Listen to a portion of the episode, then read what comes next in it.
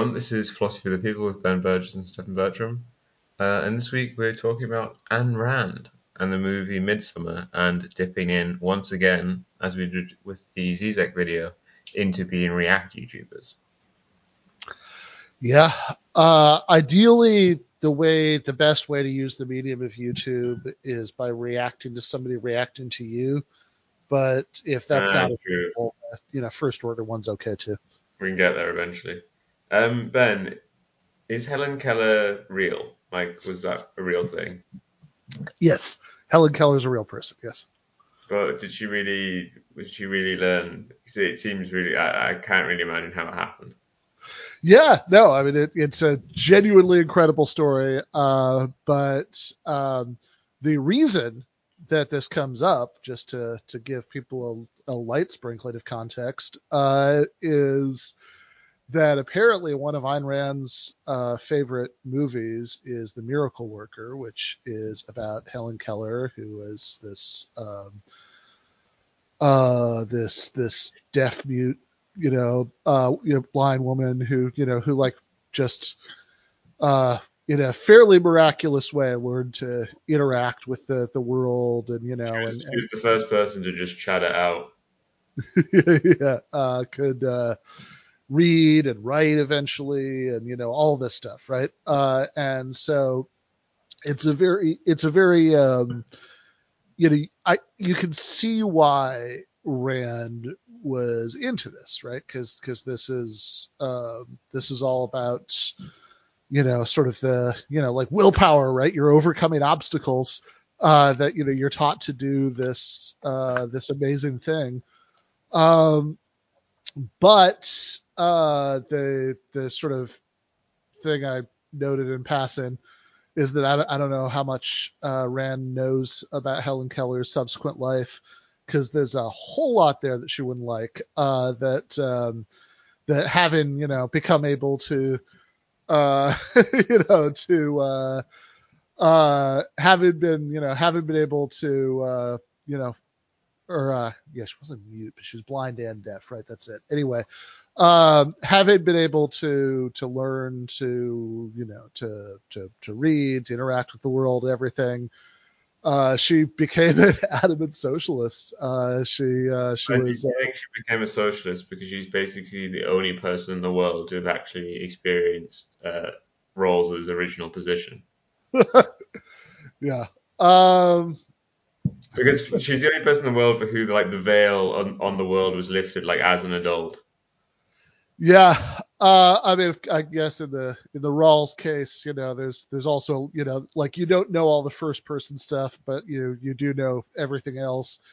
Um, but uh, but yeah, right. Like uh, so so she was uh, she was a socialist. She was a wobbly, right? A you know member of the Industrial Workers of the World, this militant anti-capitalist labor union. She was a strong supporter of the Bolshevik Revolution. So you know, it's just a little bit funny uh, that you know when I was kind of trying to look for information about Ayn Rand's uh, taste in movies, that there's this objectivist website that said that The Miracle Worker about Helen Keller was her favorite movie because like I've got to think all that would have soured it for her a little bit. Yeah. I mean, yeah. but a movie she wouldn't like, we think, and I'm convinced, uh, unless, you know, I think the only way she wouldn't if she is, is, she, is if she kind of just missed the point. Yeah. Is uh is Midsommar, yeah. So so we'll definitely uh we'll definitely get to that. Um but it's yeah, so so I was thinking uh I was thinking about Midsommar uh because uh I actually just recently went went uh I saw Midsommar twice when it was in the theaters when it first came out. Uh but um you know, not since then. And, you know, I was thinking about it because I finally got around to watching something I hadn't seen before ever, which is The Wicker Man. I actually watched both versions of it. Um, and uh, the 2006 one is is just awful. Uh, I've I've only ever you know I'd only ever seen the 20 seconds about the bees, uh, before uh, before last weekend. But uh, the the original 1973 one is great, and of course it's a uh, it's a pretty pretty obvious, um, you know, pretty acknowledged influence uh, on uh, on on Midsommar, right? Like Midsommar even has somebody in a bear suit, which uh, you know, which which seems like a pretty clear nod to uh, to Wicker Man. And uh, and watching the movie got me thinking about it, and and I looked up some um, you know some video essays on, on YouTube as you do about Midsommar to see what people have been saying about it in uh, the years since it uh, it came out. Uh, and and it you know and it occurred to me as I was as I was watching it and as I was watching one of these video essays in particular that uh, Ayn Rand you know would have hated this this movie and and the and the the thing that she would have hated for it it for also speaks to why it's a good movie uh, and and so yeah, to to kind of build up to that case, right? I, I start talking about you know what kind of little I can tell about uh, Rand's views towards movies, uh, which seem to be very you know heavily ideological. That you know that that I don't. Um, if she expressed any purely aesthetic movie opinions, I don't know about them. Uh, but everything that I've been able to find is like her favorite movie is The Miracle Worker because you know because C, you know she's always if you read her She essay, worked a miracle. yeah, she's always going on about how uh, oh these ridiculous people who say that like you know they didn't make the world and like they're not responsible for conditions around them when really they should you know really they they should be like heroic strivers uh, who um, uh, who who worked their will on it, you know, so you can see why she liked that. Conversely, apparently she thought that It's a Wonderful Life was communist propaganda because uh, it demonized bankers. So you know that gives you some some sense of things, but you know that that just establishes that she had these very strong ideological uh, reactions to movies but to, to really get to why I think she would have had the ideological reaction to this particular movie that she did before we even get to, you know, what happens in Midsommar, uh, uh, it's, uh, you know, it, it's probably worth, um, you know, taking, um, you know, taking a minute to kind of unpack what she thought, right? Like, like what the, the Ayn Rand worldview is. Um, since basically my sense of this is that a lot of people do have like a slightly caricatured idea of what it was, but honestly, the real thing isn't much better than the caricature.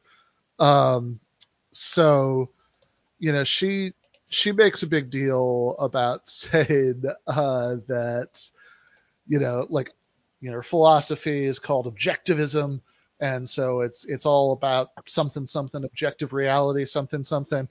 Uh, but you know, I'm, I'm pretty skeptical that she honestly knows enough about the sort of interestingly debatable issues about metaphysics or epistemology to like even succeed in saying anything uh, controversial enough. It's, it's funny that she was kind of emphasizing her belief in objective reality before even like the big dramas of, of relativism and, and postmodernism and so on in like half of the 20th century. Uh, she was a farcier in her own uh, weird way. Yeah, right. Like like who was the who was the opponent, right? Yeah, yeah. I mean, she was fighting. A, well, you know, fighting a right wing war against like a, a. I mean, they're currently fighting a right wing war against a straw man, but she was fighting it before they'd even built the straw man. Yeah, that that is actually is actually kind of interesting. Um, cause, cause yeah, I mean, like that, that is an interesting question, right? You know, who's, who's the opponent? Like she, um, you know, she really hated, uh, you know, she really hated Kant, right? She was, you know, she was massively ahead of the curve on that one. Uh, I've, I've seen right wingers talk about, you know, Kant as the, um, as like the Ur source of wokeness or whatever a couple of times uh, in recent well, years. She, she gave birth to this whole thing that where you can like track social evilness in like a line from Plato to Kant. yeah, right. Uh, which is interesting because Aristotle is basically the only historical philosopher that she actually likes. Um, so you know, I guess the someone asked on um, Reddit asked philosophy once if this rap was a good history of um, philosophy, and it was an objectivist rapper who was you know tracing the lineage of Aristotle the based and Plato the cringe.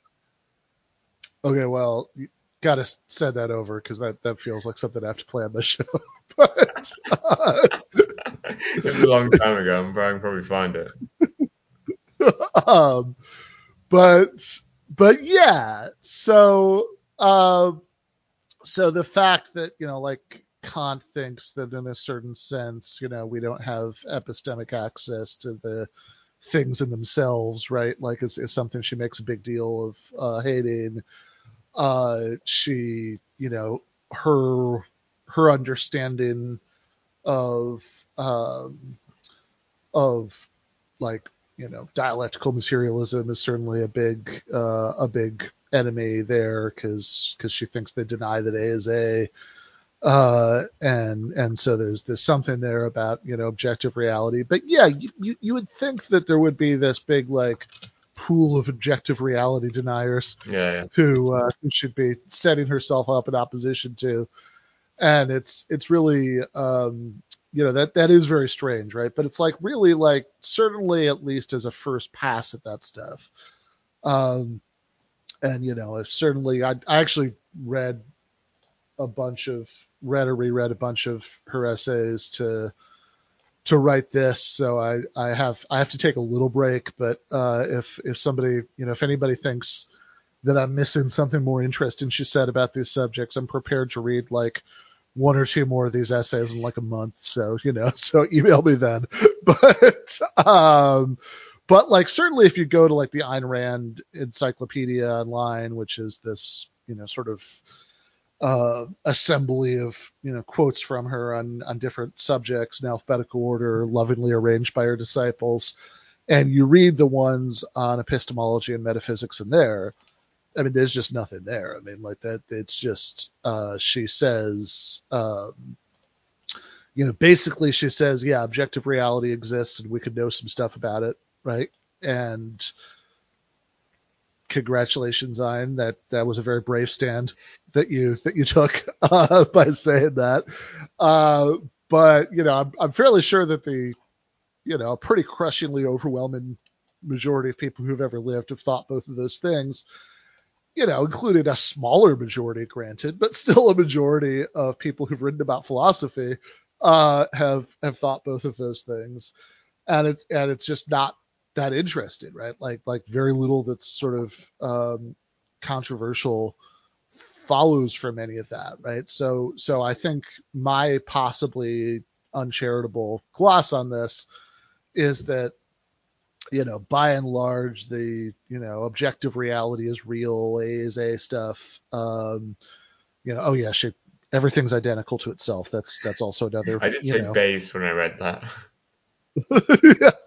uh, it's another important Ayn Rand insight, and you know, I say in the essay, it's like the amazing thing about all this is that she just every time she's talking about what like analytic philosophers would call M&E, right, metaphysics and epistemology. Um, every time she touches on these subjects, like just the tone really makes it sound like she's gone into the main square of the capital city of a totalitarian dictatorship to like take out a bullhorn and tell the truth about the leader until some, you know, men in black swoop in and take her away or maybe shoot her where she stands. But like holding up a sign all she say, plus two is four. Yeah, all she's saying is that stuff is identical to itself objective reality is real. Uh, we can know stuff about it. It's like, yeah, okay. I, I, really don't think that's as controversial as you think it is. But putting all that aside, um, in fact, I, you know, I think that, uh, I think that there's, um,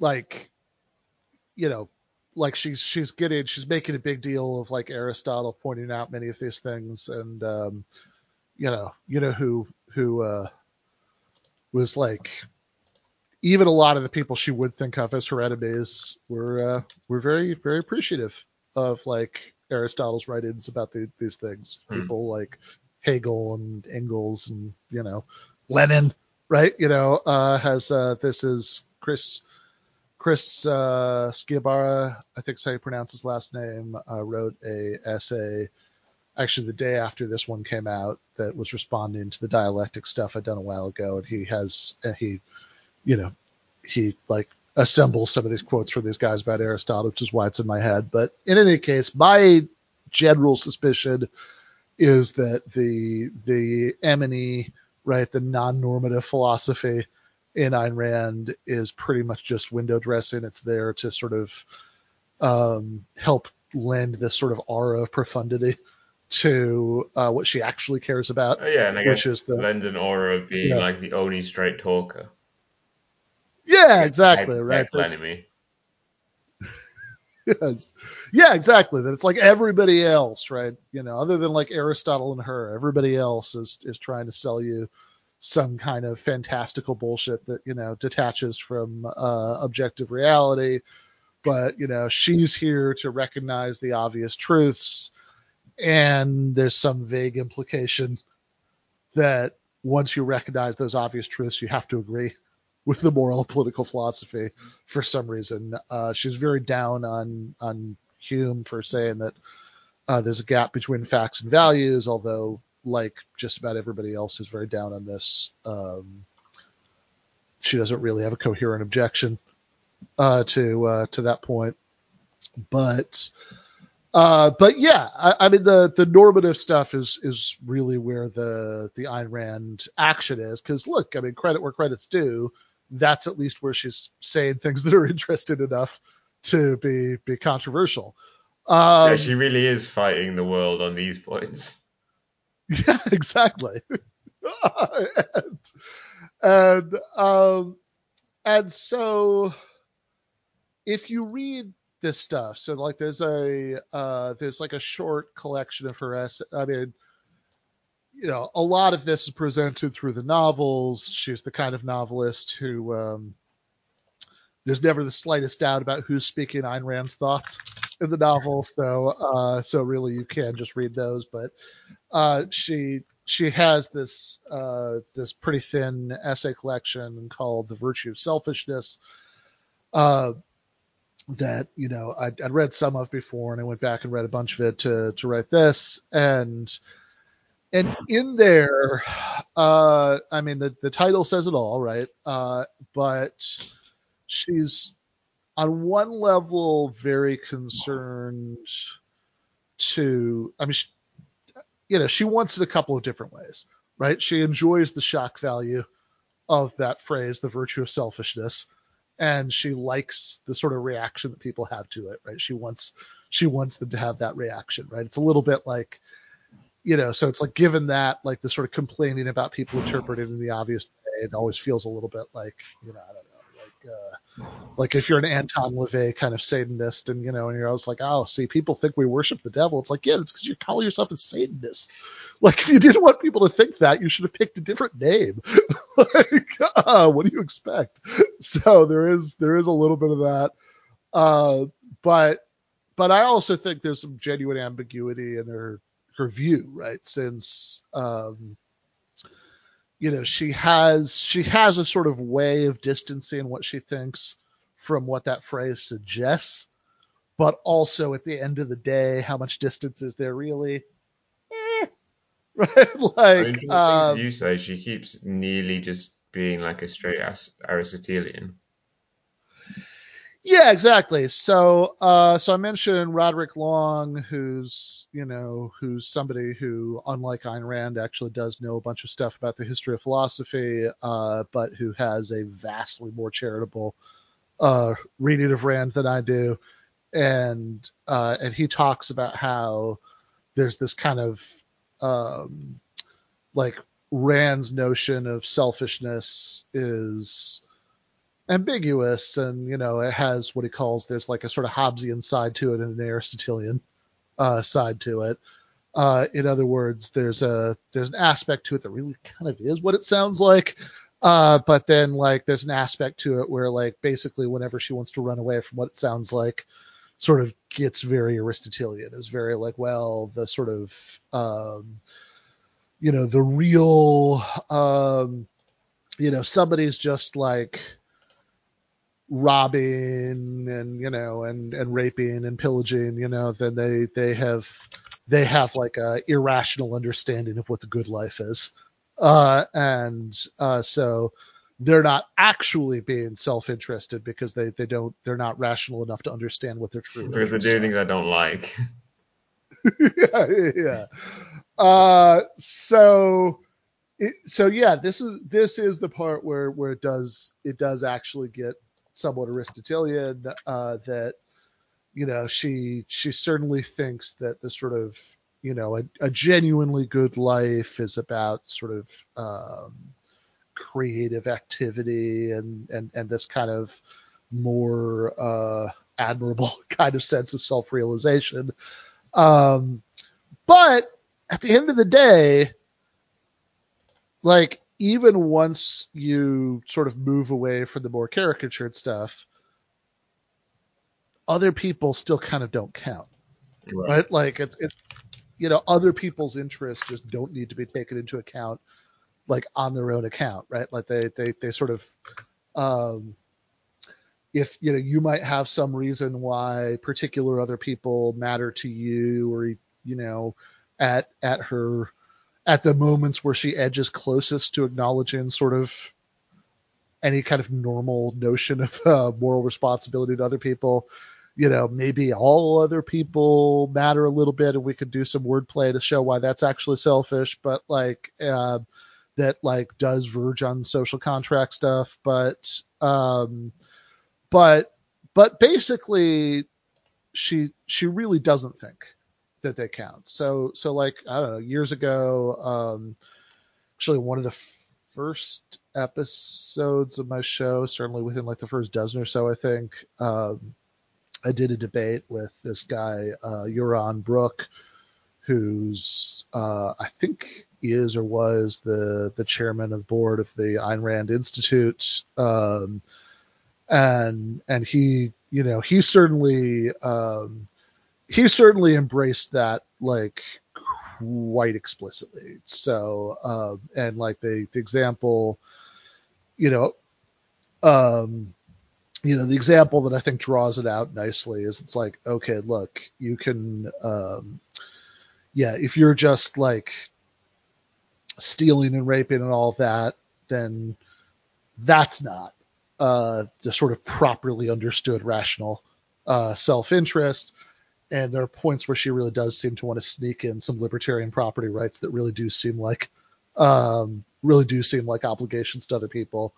But uh, but uh, if you you know yeah you should like you know you should develop your own talents and capacities and you know and, and sort of pursue greatness she's very like one of her examples in one of these essays is about like um, you know somebody like a young man uh, who um, who you know she's almost always uh, it's always always always always men in in uh, in Rand's examples for whatever reason. A young man who's um, uh, who who doesn't pursue the career that he's really going to be good at because he's going to go into the family business to please his parents right? That's bad right? Because uh, you're not uh, you're not developing you know your your potential.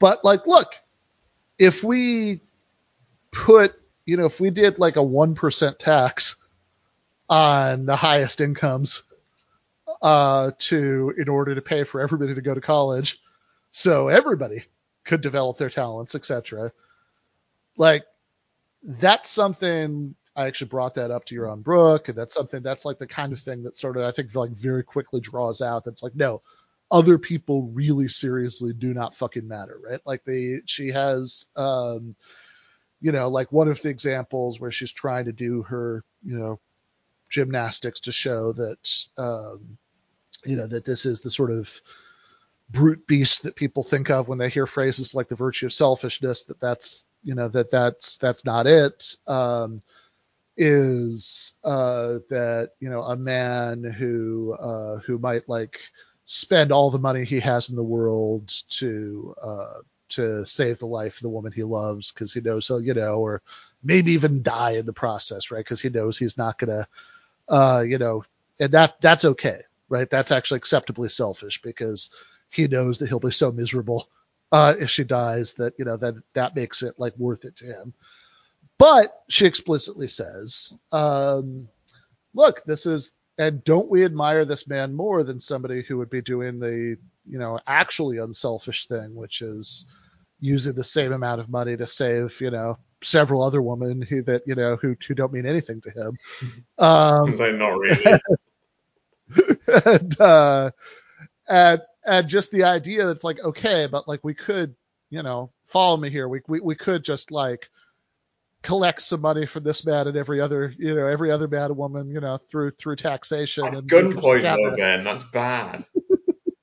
we could just have a healthcare You're system. doing this to rich people. yes, exactly. Uh, and and that's and yeah, and so it's it's like ultimately, um, you know, she's and she even I don't know, she's very weird on like. Uh,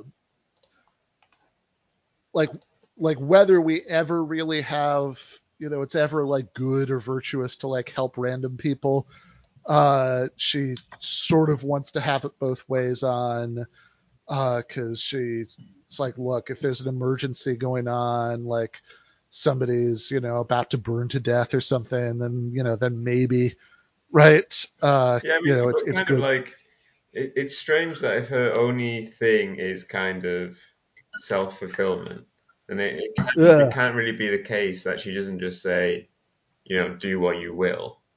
It must yeah. have a very particular idea of like the correct subject that all persons ought to be willing towards.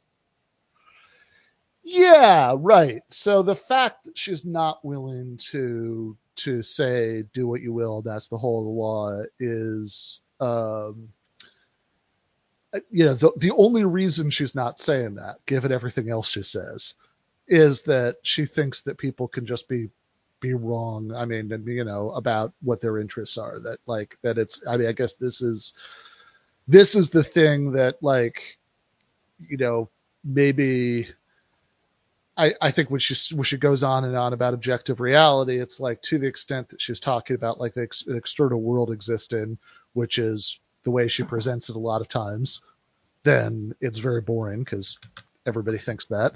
But um, but I think oftentimes there's like this slippage that she's sort of getting that like, oh, this thing would be obviously silly to deny, and really what she's building in is, oh, here's some other objective facts that there are, you know, here's what's like objectively in your interests, and um, and you're just wrong right? If you don't think so, you know, you're not being rational if you don't think so, which is why, you know, you, you know, she has this, um, like maxim about how the interests of rational men never come into conflict, um, which, uh, I remember in Corey Robin's book, The Reactionary Mind. Surely that uh, happens in business like a billion times a day. Yeah, right, exactly, right. So, uh, so it's it it seems it seems nutty to say that that's not the case. Uh, and she, you know, she has a lot of moves that she makes to sort of try to to to, to wiggle out of this. That, you know, like, but I I think that what it really amounts to is that every time we encounter an obvious, you know, counterexample, we just like ascend to a higher level of abstraction. So we're we're not thinking about the concrete case where it clearly does happen. Um, yeah, like like I remember, yeah, the Corey Robin line about this is that this is just sort of um, this is like the Rand equivalent of like a statement of faith and providence, right? That uh, you know, it's it's just all going to work out for some strange reason.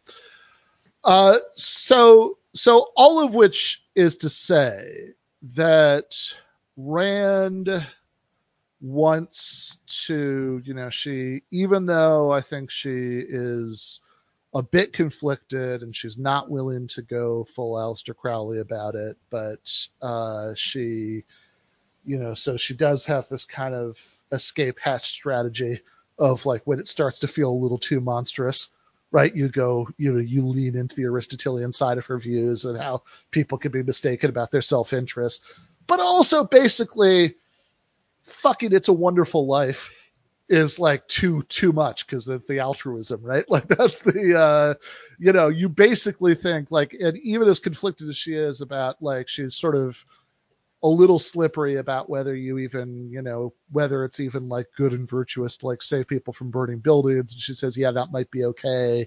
And she has all these reasons to think that that might be a, a good thing to do.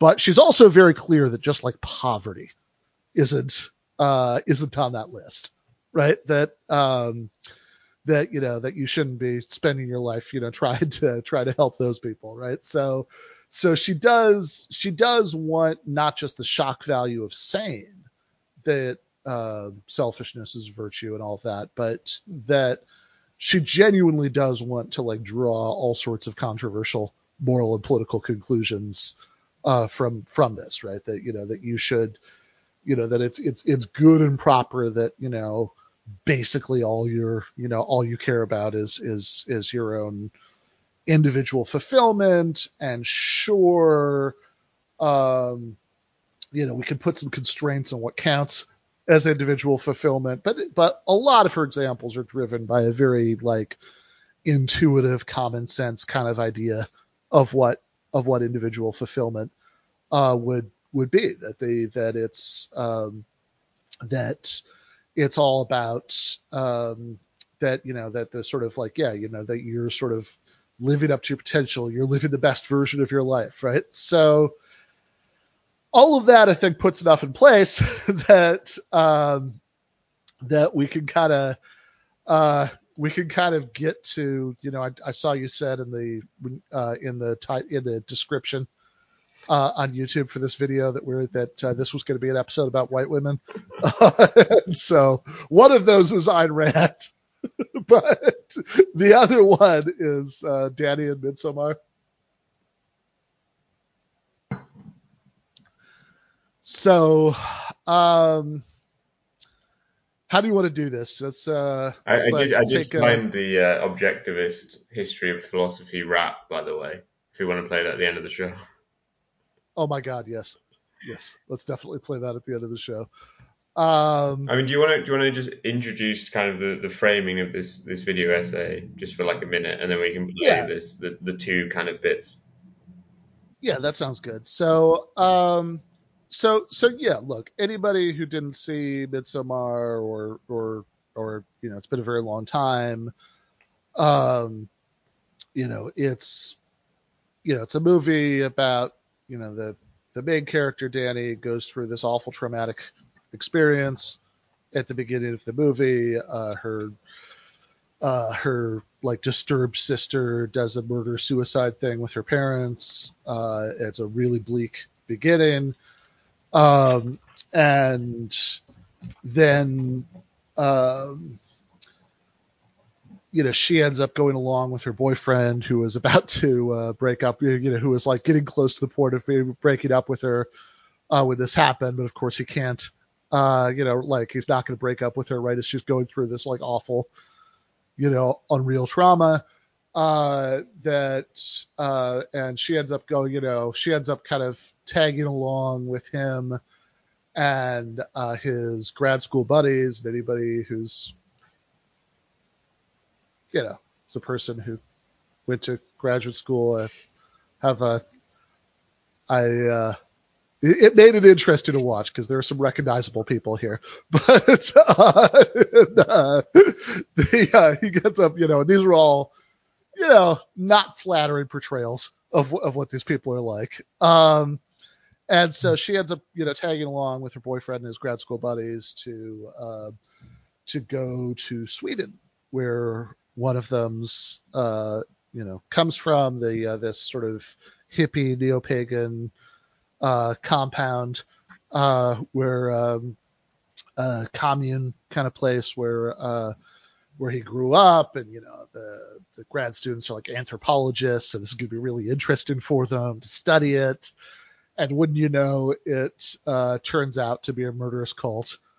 And um, by the the end of the movie, uh, you know, and I think some of what we'll watch, we're going to get a much more fine grained description of it than this, right? But it's like basically by the end of the movie, uh, she, Dani, is assimilated uh, into uh, into the cult, uh, and and it's not, but it's not just a sort of like glassy eyed loss of her perspective or whatever. This is actually played in a pretty convincing way in the movie as personal fulfillment that that she's that she's um, that uh, that she's gone through this awful thing and she she really needs family and this provides family and she's also using them as a way of of settling accounts in uh, in her own life and um and so the the part of the video essays this is from the terraformed uh, youtube channel uh, and it's called something like where Midsommar discourse goes wrong or what it misses or something like that. And uh, and so the part that we're not going to watch, there's a lot about um, how um, yeah, I feel bad. Guy says I, I got to rent this movie. If, if, you want to pause this this video, will still be there. Yeah, uh, yeah, yeah. Don't stop watching. it's, fine, it's fine. It's fine to go off us. yeah, yeah, exactly. Um, but um, but, but the part of the video identifies in this video essay that a lot of kind of online critique, or barely counts as critique, kind of engages yeah. with these movies to be like, was she right to do this? yeah, exactly. Uh, and so so yeah in other words there's because there's like a certain kind of movie discourse that's become very popular in the last you know decade or two especially and you know whatever i'm sure has always existed in one way or another but i, I think the um I, th- I think is is sort of inescapable now uh, it's all over the place that um that kind of reads every movie as a very straightforward morality tale where you're supposed to uh, to to to root for the people who are completely right and uh, and and have. Uh, did and, she, did she snap when she uh, murdered a exactly sacrificed her boyfriend? You know, boo and hiss at the people who are completely bad, and, and and that's the level at which your reaction should take place. So the way that that the way that that plays out with regard to Midsommar is that it's it's either um, it's either uh, Yas Queen, uh, that this is wonderful. Uh, slay it's so in, good. in very literal terms. Yeah, very literally slay, right? It's it's it's good that you uh, that you use the murder cult uh, to uh, to to kill your boyfriend. Right, right students on uh, anyway. yeah, that's that's a wonderful thing. That's admirable. Or uh, oh my god, she's terrible. There's no sense in which what's going on here is a happy ending for her because um, it would be troubling to to hold two thoughts in your head at the same time. Uh, and and we don't we can't have that. And so in in what we're gonna watch, the two you know it's longer than what we're gonna we're willing to watch right now, but uh, yeah, you should watch the whole thing. It's there's a there's a it's embedded in the in the essay. It's a fun video, but um, but I, I think we're gonna watch first some you know what what they do is they basically say look and this I totally agree with. We're going to get to the disagreement in a moment, but right, this I totally totally agree with. They say, "Hey, um, maybe stories are more complicated uh, than uh, than you guys seem to think. You know, maybe in fact some of the power of this story comes from the fact that a couple of different things that it's fair to have different reactions to are going on at the same time. So, uh, so yeah, we're to watch the first few minutes of the section called "One Way of Looking at It." Midsommar is presented through Dani's protagonized perspective, we'll start by observing through her lens. The very first image we're shown pretty blatantly transmits to us the story that's about to unfold for Dani. And like the tone of the movie itself, it has a fairy tale veneer to it. The princess chained down by a dark and tragic fate, only to be ultimately released and replenished by the good people of a bright and shiny faraway land. And this showing of the tracks and the destination before the train has even left the station yet ties into a little theme we discussed in my last video on Beau is Afraid, a movie that also came from the totally stable mind of a fun-loving family man named Ari Aster. Out of the three movies he's written and directed thus far, Hereditary, Midsommar, and Beau is Afraid, each one expresses, in some way or another, the philosophy of determinism the idea that human beings don't really possess the agency and free will they may think they possess. But unlike Hereditary and Beau, it's far more debatable if the outside forces guiding our protagonist's path are a net positive or a net negative for her overall well being. Because unlike her unlucky group of so called friends, Dani reaches her endpoint alive and seemingly happier than ever.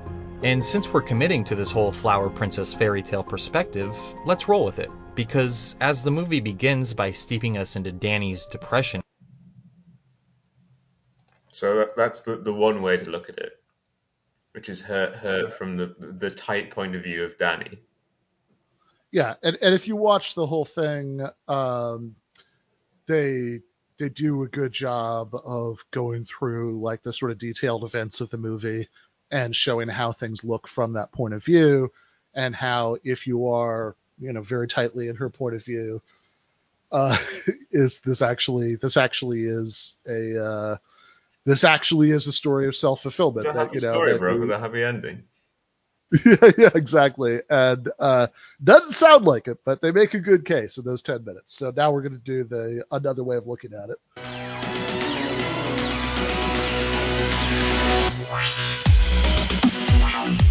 Back from our emotional connection to Dani and taking a more logical look with a healthy dose of basic morality, the Harga come off less like happy fairy folk Dani saviors and more like deranged whack job Dani brainwashers.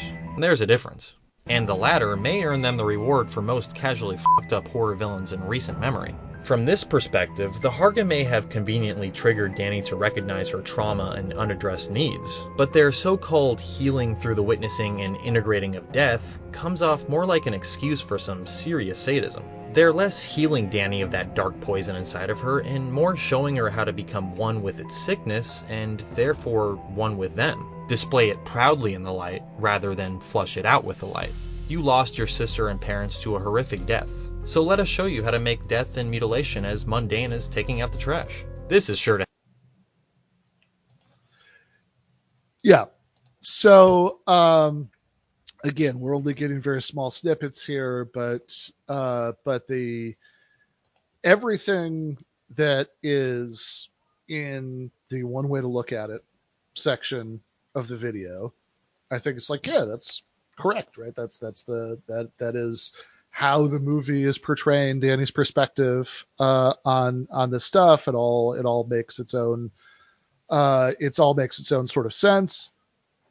And by and large, everything in the um, another way to look at it section is is also right, right? That they that that like as they say from a more detached logical point of view, um, this is a evil uh, death cult and, and I mean, it's bad. It, it, was actually interesting because in, in, at least that clip, the way the uh, video essay person was framing it, it was also seemingly in terms of her kind of fulfillment not being a true fulfillment. And that's and that's where I get off the bus because, um, in fact, in the in the first bit we watched, right, they you know the the way that they framed the difference between the the different perspectives they used the phrase overall well-being uh, and, uh, and, said uh, no comment uh, that, it's not even that uh, so. Yeah. Um, you know they used the phrase overall well-being and said the difference between these two perspectives was about how the events of the movie like sort of um, you know, like like what whether this was a positive in terms of her overall well-being.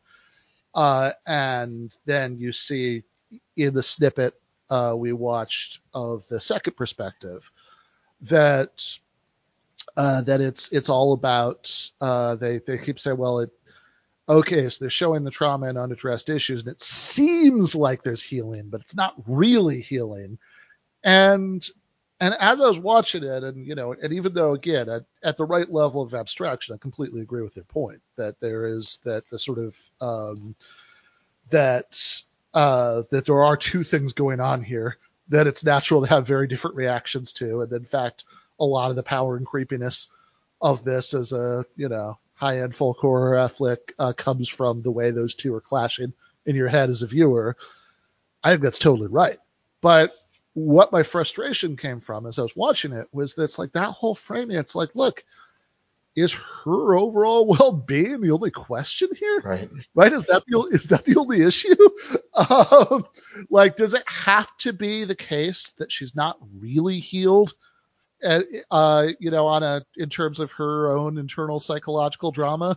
Yeah, like it For- thinks he's like with an injection of basic morality, but then doesn't go on to say murder is bad, but goes on to say a cult is brainwashing you into thinking that murder is good, or something like this, as if that's the problem as opposed to the, the actual things which are happening.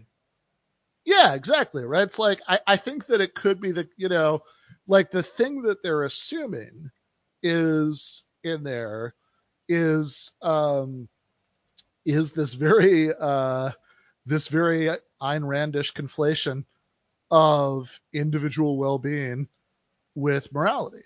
That uh that you know that this is that like you living your own your best life, your overall well-being is the same question as like what it's morally virtuous for you to do.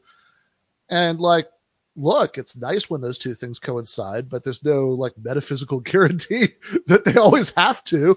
Uh, like, I, I, I don't doubt for a moment, right? You think about all of the Right, and I mean, um, unless you believe this this Randian thing that rational men never clash or whatever, yeah, even yeah, if it's yeah. always What- good to be self-fulfilled, it's al- it's going to be the case at least some of the time that different people are going to come into to conflict about this self-fulfillment.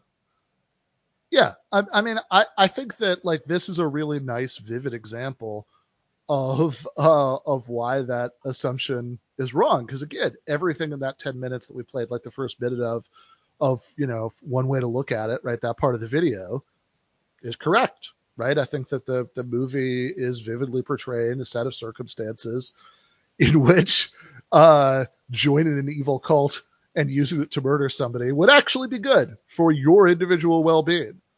But without the assumption that your individual well-being is the beginning and end of morality, I'm not. Uh, I th- there's nothing. We don't need to. Uh, it could. We could just say, like, yes, even if you actually are being healed, it's not false healing, it's not whatever. You are genuinely being healed of what ails you.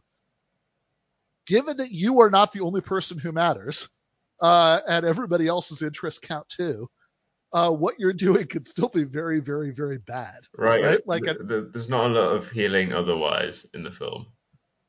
Yeah, I, I, I, I mean, this this isn't, um, and that's not like that. That's all compatible. I mean, it. You know, if you think about, um, like, look, I, I have no doubt whatsoever that if you think about, um, you know, if you think about all of the like militaries that have uh, been used to wage unjust wars and committed terrible war crimes or whatever, look, there are lots of people whose own story of like joining the military and being, in the, you know, like that they have is in fact a story of self fulfillment. There are people who, you know, get like PTSD and it destroys their lives and everything, but not everybody, right?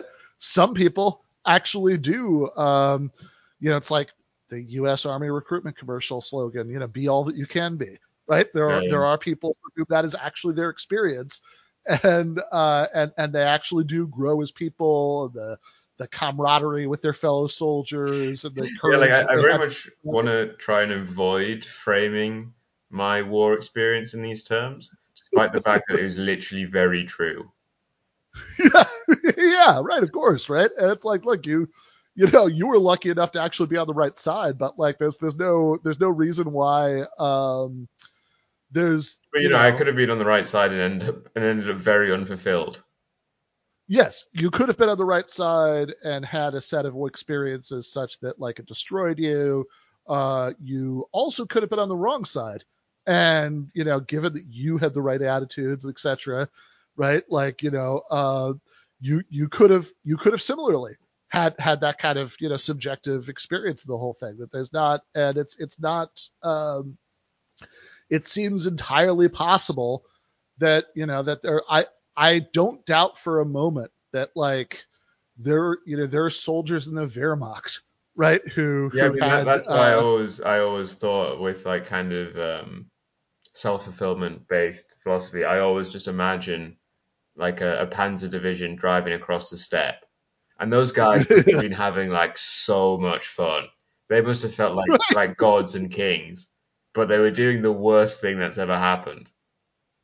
Yeah, but like, look, it could be that you know, I mean, I'm sure that you know, all there's so many, there are so many, there are so many soldiers in the Wehrmacht. I'm sure you could find some uh, who, you know, we could tell a compelling and accurate story about their lives that was all about you know the the you know traumas they'd had before the war and the fears that they had to overcome you know and the And I mean, Uh, lots of these books do exist, unfortunately. Yeah, uh, fair enough.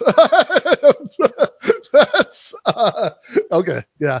Uh, so like, and I'm sure. Look, I'm sure there are lots of them that tell accurate individual stories. That there are people for whom, uh, you know, serving in uh, in the you know in the military of of the um, you know like the the most evil regime, you know, I think relative to the time that it existed, you know, that's that that's ever been, right? You know, uh, was in fact an amazing experience that that was good for their well-being. I mean, I mean, Jünger, the philosopher, talks about his, um, you know, self fulfillment in World War One, which might have been the least, on average, self fulfilling war ever.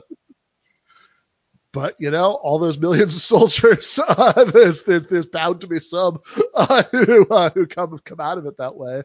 Uh, yeah, so so we could, if you really wanted to, uh, you know, you could make a move here where you really insisted that uh, no, you know, that's that's not um, that doesn't really serve.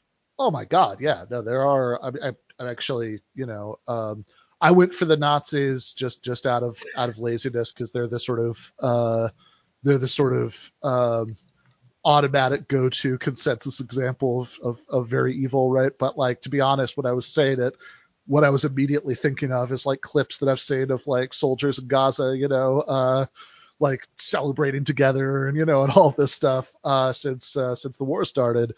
Um, and uh, and yeah, like you know, you you could if you wanted um, tell you know tell a story about this where you know you sort of conceptually massaged everything, show that no no no no that you know the the the uh, the happy Nazi who's experienced break- breakthroughs and gotten over his trauma and felt fulfillment in the courage and camaraderie.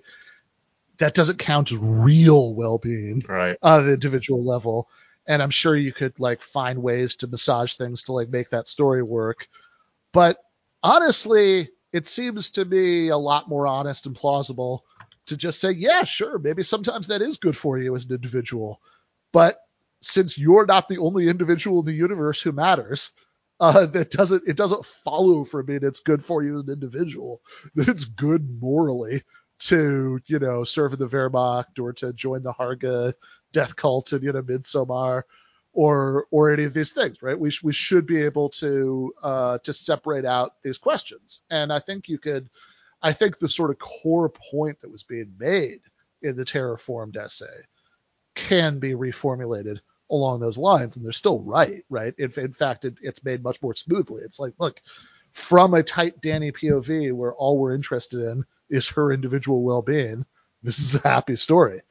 From a more detached perspective, with, as they say, an injection of basic morality, this is a very grim story, right? And um, and in fact, I think a lot of what makes it emotionally effective, a lot of what makes Midsommar an unsettling movie to watch, is precisely the the clash of these two facts that that you are very tightly ensconced in this point of view from which you know solipsistically this is a great story but also you are a person and you weren't raised in the Harga death cult. And so you correctly recognize as you're watching that what you're seeing is evil and horrified. And and the the clash between those two reactions because of course individual self-fulfillment is something we care about something we should care about. But also it's not the only thing we care about and not being monstrously evil is something that we value too. And i think the the clash of those values is what makes the, the movie work. And um and, and I think to kind of, I, I think the whole what the movie is really vividly demonstrating is precisely, um, is precisely the fact that individual well-being and uh, objective morality do not necessarily always row in the same direction, which is the thing that Ayn Rand's entire worldview is premised on not conceding.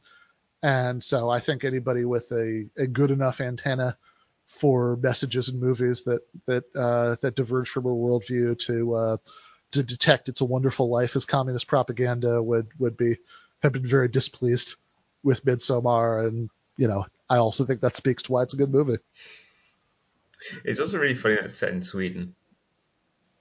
yes. and not even like they didn't even set it in like the far north of Sweden or anything. It's like in the middle like, as if there could be like an open air murder suicide cult in just the middle of Sweden.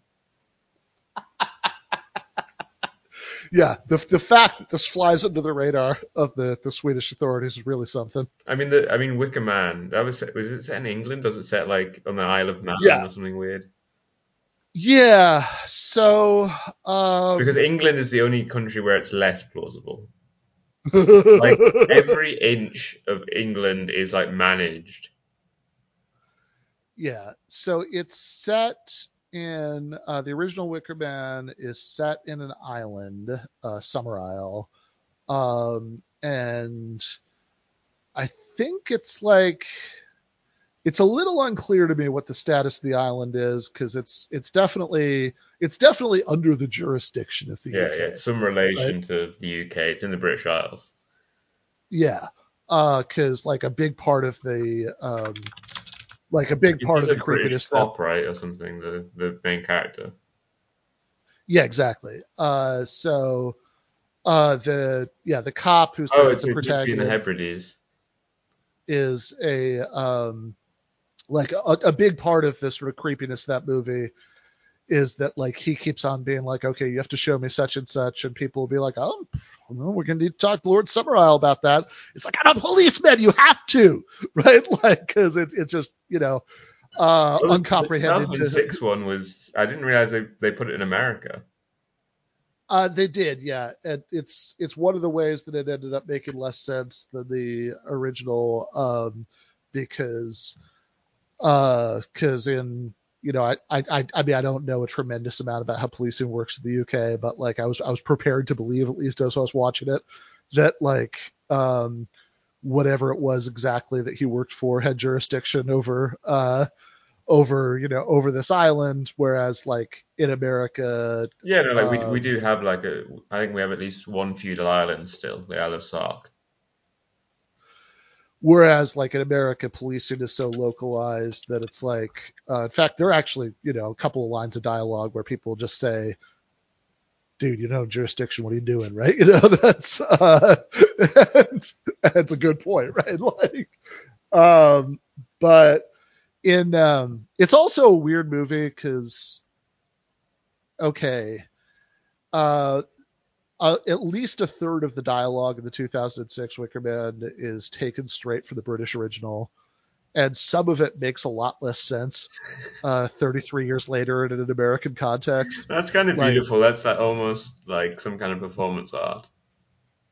like, you know, there's a Just point just where Nicolas making Cage, Nick Cage be a 70 police 70s policeman, but he British policeman, but he's in America, and it is the 2000s.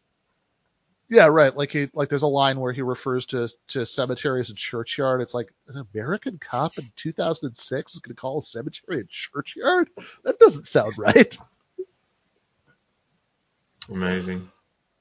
uh, and it's also just like a weird. I don't know. It's like a very low effort version of Wicker Man. They um, they have because one uh, it's it's a very um, like there just seem to be so many fewer people on the island, uh, and so it just makes it a lot less interesting than in the original. It's like overflowing with people who are you know singing and you know fucking in public and doing all these weird pagan rituals that like deeply offend the sensibilities of this you know Christian policeman.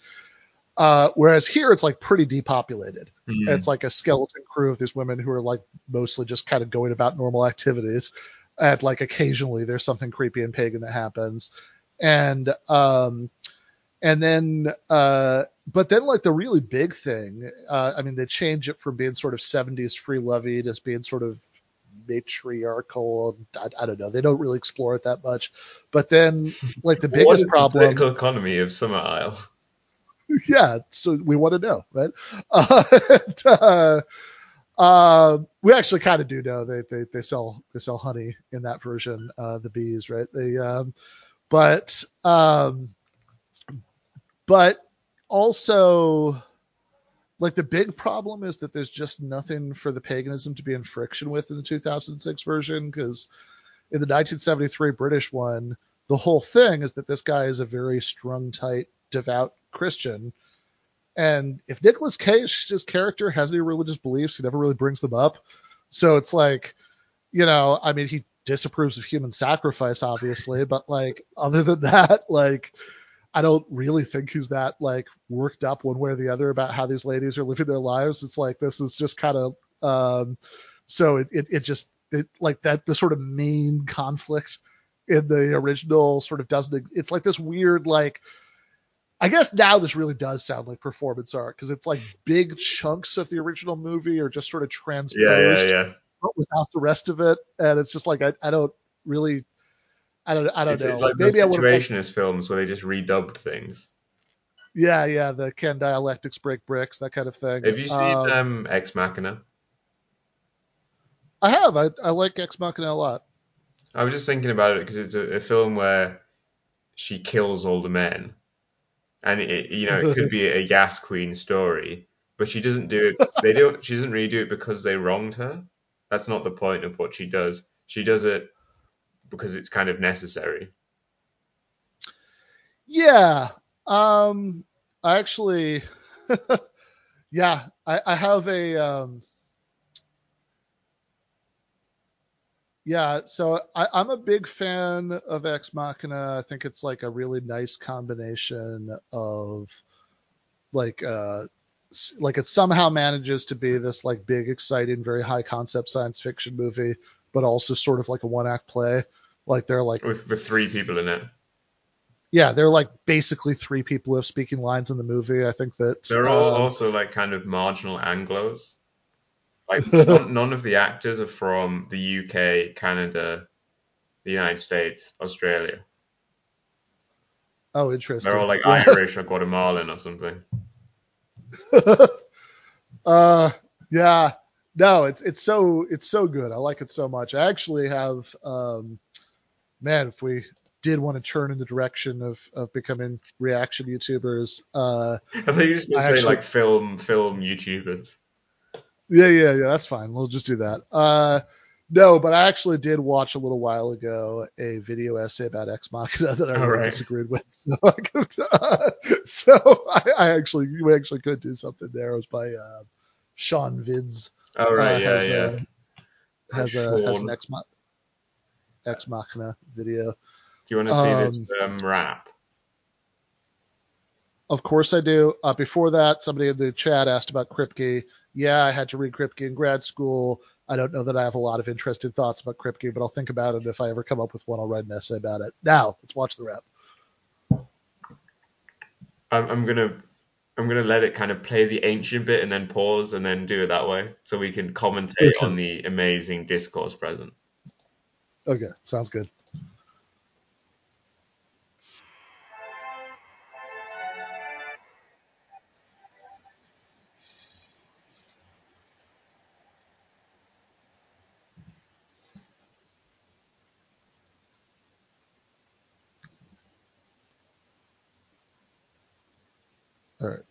Right. Are, were you gonna do a screen share? Oops, I forgot to, I forgot to do it. Sorry. I was just listening to everyone. Uh, I forgot that you you guys need to participate too. Let's uh, let's let's go again. There we go. School of and then Rock. just sat here and yeah. watched the whole thing. You then didn't say anything.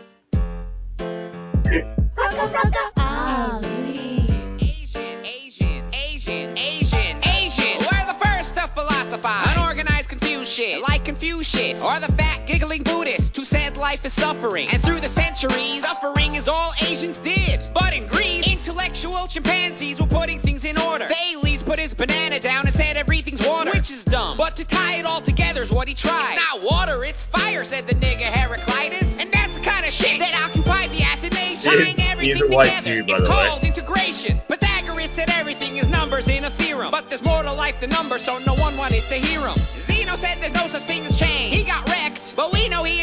Debate or dialectic. When there was democracy, there was Democritus. He was wrong about some shit, but still they call him dad of science. Does the end justify the means? Thrasymachus said yeah. But tell that to someone dying for someone else's idea. And that's the fate of Socrates. Convicted for corrupting little boys.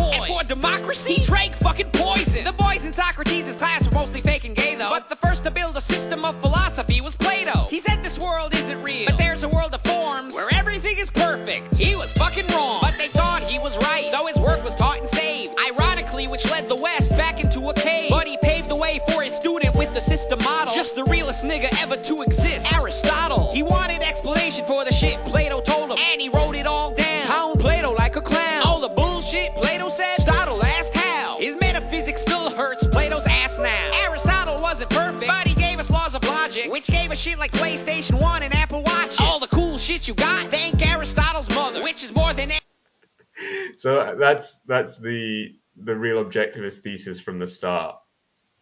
That you should thank Aristotle for the fact that you have an iPhone. Yeah, I was just wondering about the connection there. That's uh, not obvious to me. Because he invented science and rationalism and empiricism. Before Aristotle, no one had ever looked at the world to try and find out stuff. Okay, They were all just Uh, Platonists saying it wasn't real. I see, I see. Um, yeah, no, this, I mean, so that's, um, you know, like to to use a very Kripke example here in the possible world where uh, Aristotle died, you know, was like killed by a plague as, as a child. Uh, like in that, in the objectivist rap's point of view, uh, in that world, uh, we we don't have iPhones. We we wouldn't be streaming then. Okay, all right. Well, thank you. We God. just be talking to each other. Anybody did back when the words were uttered. Nobody gave a fuck. Yeah, fuck what he was saying. They was busy eating euros, wrestling naked, being gay. Like Epicurus told them, avoid all pain. The Stoics were like, nah, too much pleasure is vain. They said, be serious, focus on what you're doing. But they also pushed away the happiness worth pursuing. And the skeptic, ancient neck, beard, big towel. They said you can't know shit. Wrong then, gay now. As time passed, Plato's influence increased. Philo brought him to the Jews. Enter Christianity. Augustine cemented Plato Dark Ages. And poor Aristotle, Okay, dismissed okay. in his day. No one gave a fuck about his gen.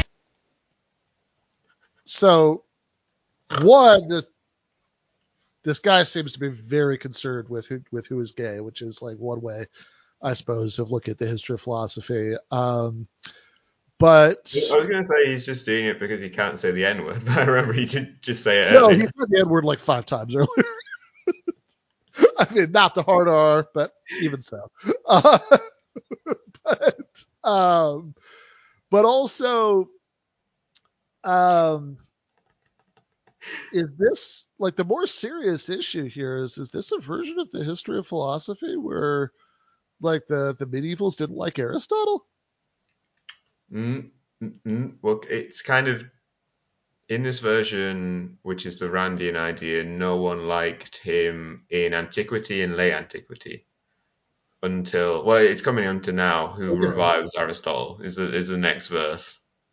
Uh, well let's let's listen to just the next verse but then i want to pause on this because this is odd And it was cast away, and his fucking name forgotten by a world that shit on him until he was discovered by a Muslim. Al Ramamun translated him from Greek and began a golden era when religion let you think. But reason was rejected by this guy Al Ghazali, which is probably why Islam today is not too fucking jolly. So the, Okay. the, the Arabs brought him back for a little bit, and then they were based and cool, uh, and then and then they turned into Hamas, because okay, based because Aristotle. Aristotle. Yeah, that sounds plausible. Um, I'm still very confused about how Plato taught the Christians and Muslims not to reason. That doesn't sound like Plato. Uh, yeah, it's well, I guess it's it's it's because you're not allowed to in this fake version of Plato, you're not allowed to talk about the real world. And so then instead we understand the real world through faith in God. Sure, why not? It's fun that Ben's so shocked by this, but I've heard this bullshit history of philosophy so often by people online that it just doesn't phase me at all. I, I'm just. I, this is actually a little bit new to me. Uh, this is that, like, Plato of all people doesn't want you to reason. That's uh, that that seems very very weird.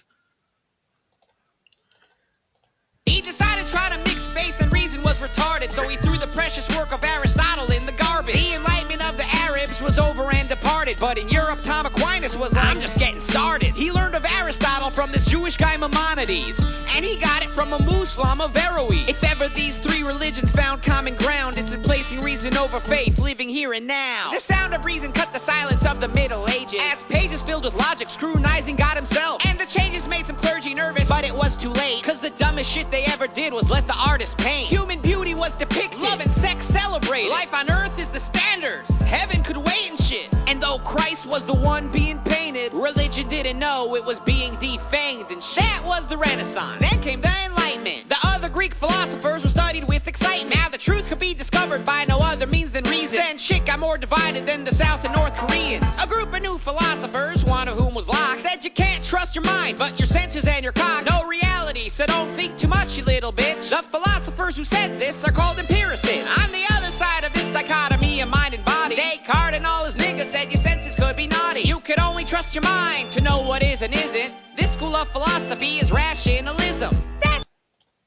especially this kind of um, thing was taken up by this kind of poor history of philosophy, this, this popular history of philosophy, um, because the, the guy who came up with the the empiricist versus rationalist distinction was Kant, Right. who was the devil. Yeah, yeah, So it's the- it's it's confusing. Um, it, it's also the idea that Descartes was saying that you shouldn't trust your senses. It, it's like that, literally, like you didn't finish the book, right? Like, No, no, I a- mean that's that's the the so common online is for people to ask, well, Descartes said that we can't know anything apart from that we exist. So how do we go from there? And it's like, well, he tells you in the book. yeah. I, I mean, the whole thing is that the you're doing methodological skepticism. You're you know yeah, questioning. no, it. people think he's an actual skeptic. Yeah, like the the whole point of the book is to show why, in fact, why and how and what extent you actually can trust your senses, and you know you can, you know, should believe in the external world, and for that matter, God and the immortal soul, and uh, so so yeah, just just saying saying that, okay, that that actually really hurts. Just just as somebody who like has spent a lot of time going over this with intro students. The, Okay, the well, Descartes- it, again, it's it, it's it, it, very, Descartes very hurts. common. Also, uh, philosophy aside, uh, just on an aesthetic level, uh, that like that thing that he was doing just now, where he kept ending verses with "and shit," like just seemed really lazy. Yeah, and I mean he's completely like offbeat, wrong number of of syllables. Like the the beat is the most basic thing in the world. Um, maybe Plato was right, and we should have banned music. It's when philosophy became a shitstorm. Scientists no longer thought philosophy was for 'em. It didn't help philosophy to spare itself the damage. When Rousseau is talking about our true nobility is savage. Philosophers of body versus philosophers of mind. All misguided, but the truth is that the truth they tried to find. See, they all respected reason. They each wanted to have it. Then Kant said, Reason? Reason is a faggot. He modernized Plato's world of forms from That the is core, what causing Kant said.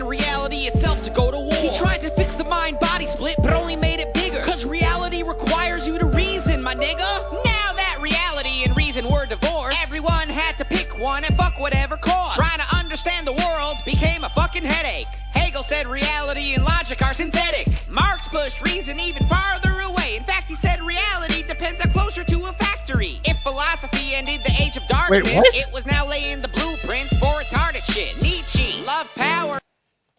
Wait, Marx said what now? That reality depended on how close you were to a factory. Yeah, it's definitely remember Marx said that. I mean that that the Kant said reason is um Yes. a Uh, I can't I mean I guess I mean I don't know why I say I can't say it as if as if it has it isn't already in our YouTube video being said. Yeah, no, anyway, I, I, there's no need to say it again. Uh, Yeah, but that is yeah. pure I- kind of online randinism. yeah, that is definitely what Kant said about reason. That's that's right, uh, famously. Um, yeah, that. So the. Sorry, I'm still I'm still thinking uh, like all right, so Can we see that really terrible graphic he had for Marx? people found out like when I'm wondering what like the three Enlightenment, the scientific revolution, uh, and everything all happened because the medievals found out about Aristotle.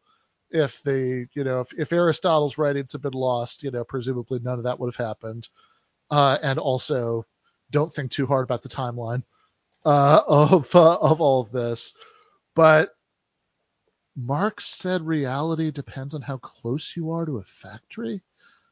That like, what? I, yeah, I don't even really know what it means. This is the one where I'm like, yeah, I'm not really sure. Yeah, I, I mean, I guess the idea is that he thinks that Marx is like a relativist who, He's like a lived experience, this guy. yeah, it's, uh, I don't, okay, well, whatever. However much of Descartes he read, he let he read less Marx. I'm sure this video involved no reading.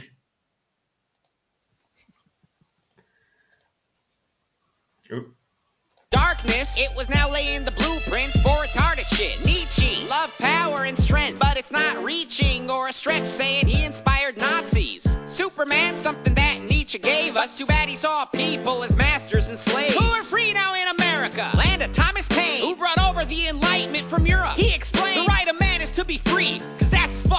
When the Germans came, no one saw the fucking danger. Royce and his boys turned to Hegel for the basics. Dewey said your mind doesn't learn shit, it creates it. Students went to Germany, brought shit back and spread it. Which is why today's smartest, most retarded shit on Reddit.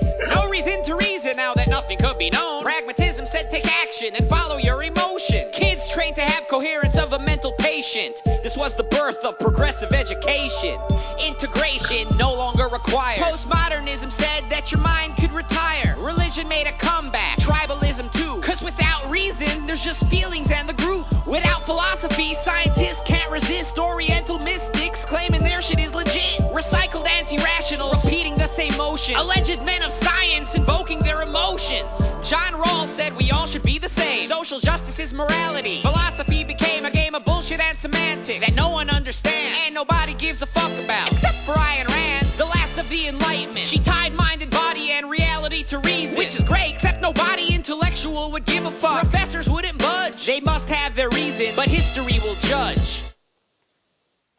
History will judge. Yeah, that was uh, so much going on in those last couple of minutes. Um, It, this is this bit was especially funny because if you this is it's obviously probably not true on other people's end, but I imagine it's relatively high up there.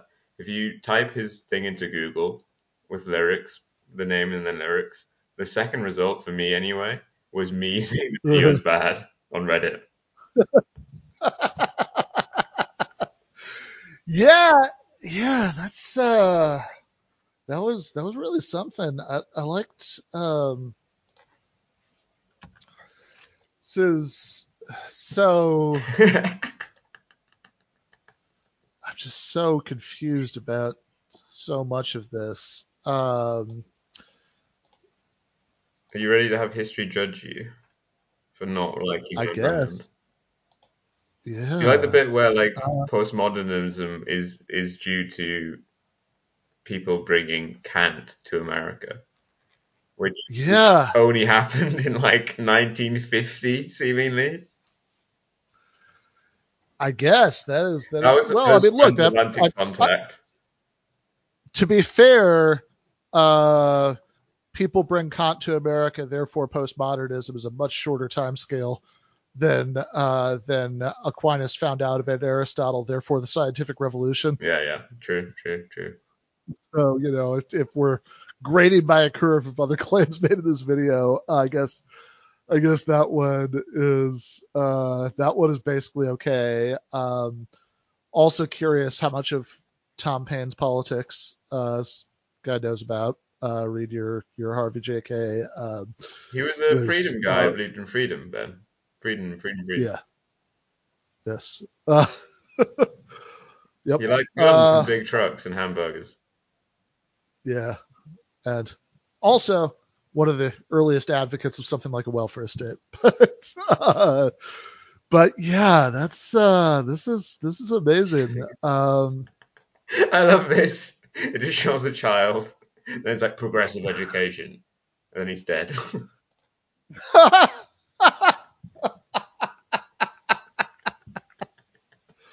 oh, Yeah. God. uh, awesome. Postmodernism said your mind could retire, claiming this shit is legit. Oh, it, it had the triggered woman. Oh yeah, right. You know, I didn't even remember what the there was so much that just went by there. Okay, social justice is morality, Is sure. this is this the Kemal I think that's.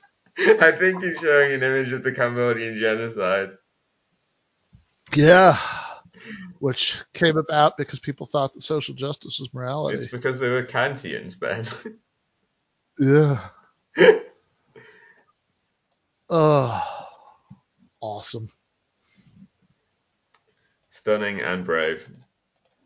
Oh yeah, John Oh yeah, Rawls the said John Rawls really- I totally forgot about that.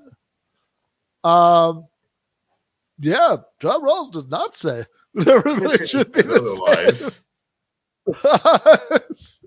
like you know, John Rawls thinks that the you know that uh, economic distribution, you know, it's good for it to be egalitarian, except we need it not to be for the sake of incentives, but also makes a big deal of saying that like justice, you know, shouldn't like be so all encompassing. It doesn't leave room for people to pursue their own individual life plans.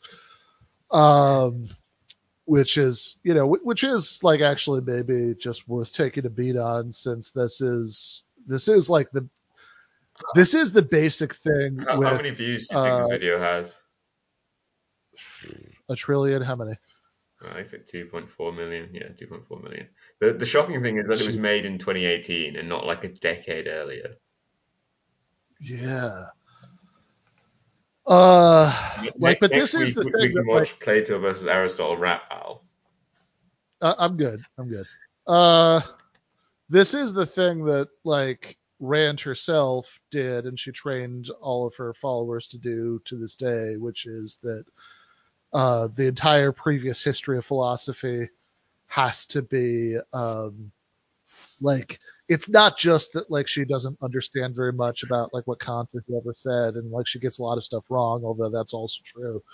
It's that the entire history of like moral philosophy, other than her and Aristotle, has to be people being altruists in a sense that like basically nobody actually is. That you know you um, that um, that you know only other people's interests count and and you know and, and you're just sort of not allowed to to live your life at all and uh you know you're supposed to be a 100% self-sacrificing you know all the time and um uh and anything that's done out of self-sacrifice is noble and anything that's done for you is evil you know and and it's like um you know there are uh maybe some strains of some religious traditions that come somewhere close to there, although um, although even there, right? There's there's generally a, a sort of belief in you know that like it's good to develop your God-given talents and all of that, but um, but you know as, as far as like secular moral philosophy, absolutely nothing bears any sort of relationship to this at all, right? Like nobody says anything like that. Uh, but you know, but she, but it it has to be because you know because you start to like like find out what somebody like Rawls actually thinks, and you might be like, oh, okay, well that actually does seem like a reasonable way of balancing my interests with everybody else's uh, interests. Uh, you know, so it's it's much the the uh, the virtue of selfishness stuff goes down much easier if the only options are that or some sort of like absolutely ridiculous super ultra straw man. Yeah, I mean, it was funny in this video. Keeley portrayed everyone that isn't Aristotle and Ayn Rand as not just kind of wrong, but like actively retrograding human progress in such a constant way that it's unclear how we ever got anywhere. Yeah, right. Uh, cause especially cause it's like, well, hold on. Does there, uh, yeah, the, the connection that fascinates me most here is the, is the Aristotle, therefore like science and, you know, and, uh, and modernity part. Oop, Ben is lagging out. You know, to take this figure that the medievals were obsessed with. You're lagging. Well, uh, maybe we should should take this as a moment to to, to end the uh, end the video. The end. Rip. Brennan's frozen. All is death. Let me look for the outro. Oh Yeah, yeah, I was gonna say this is probably a good time to Hello? end while we still have a connection.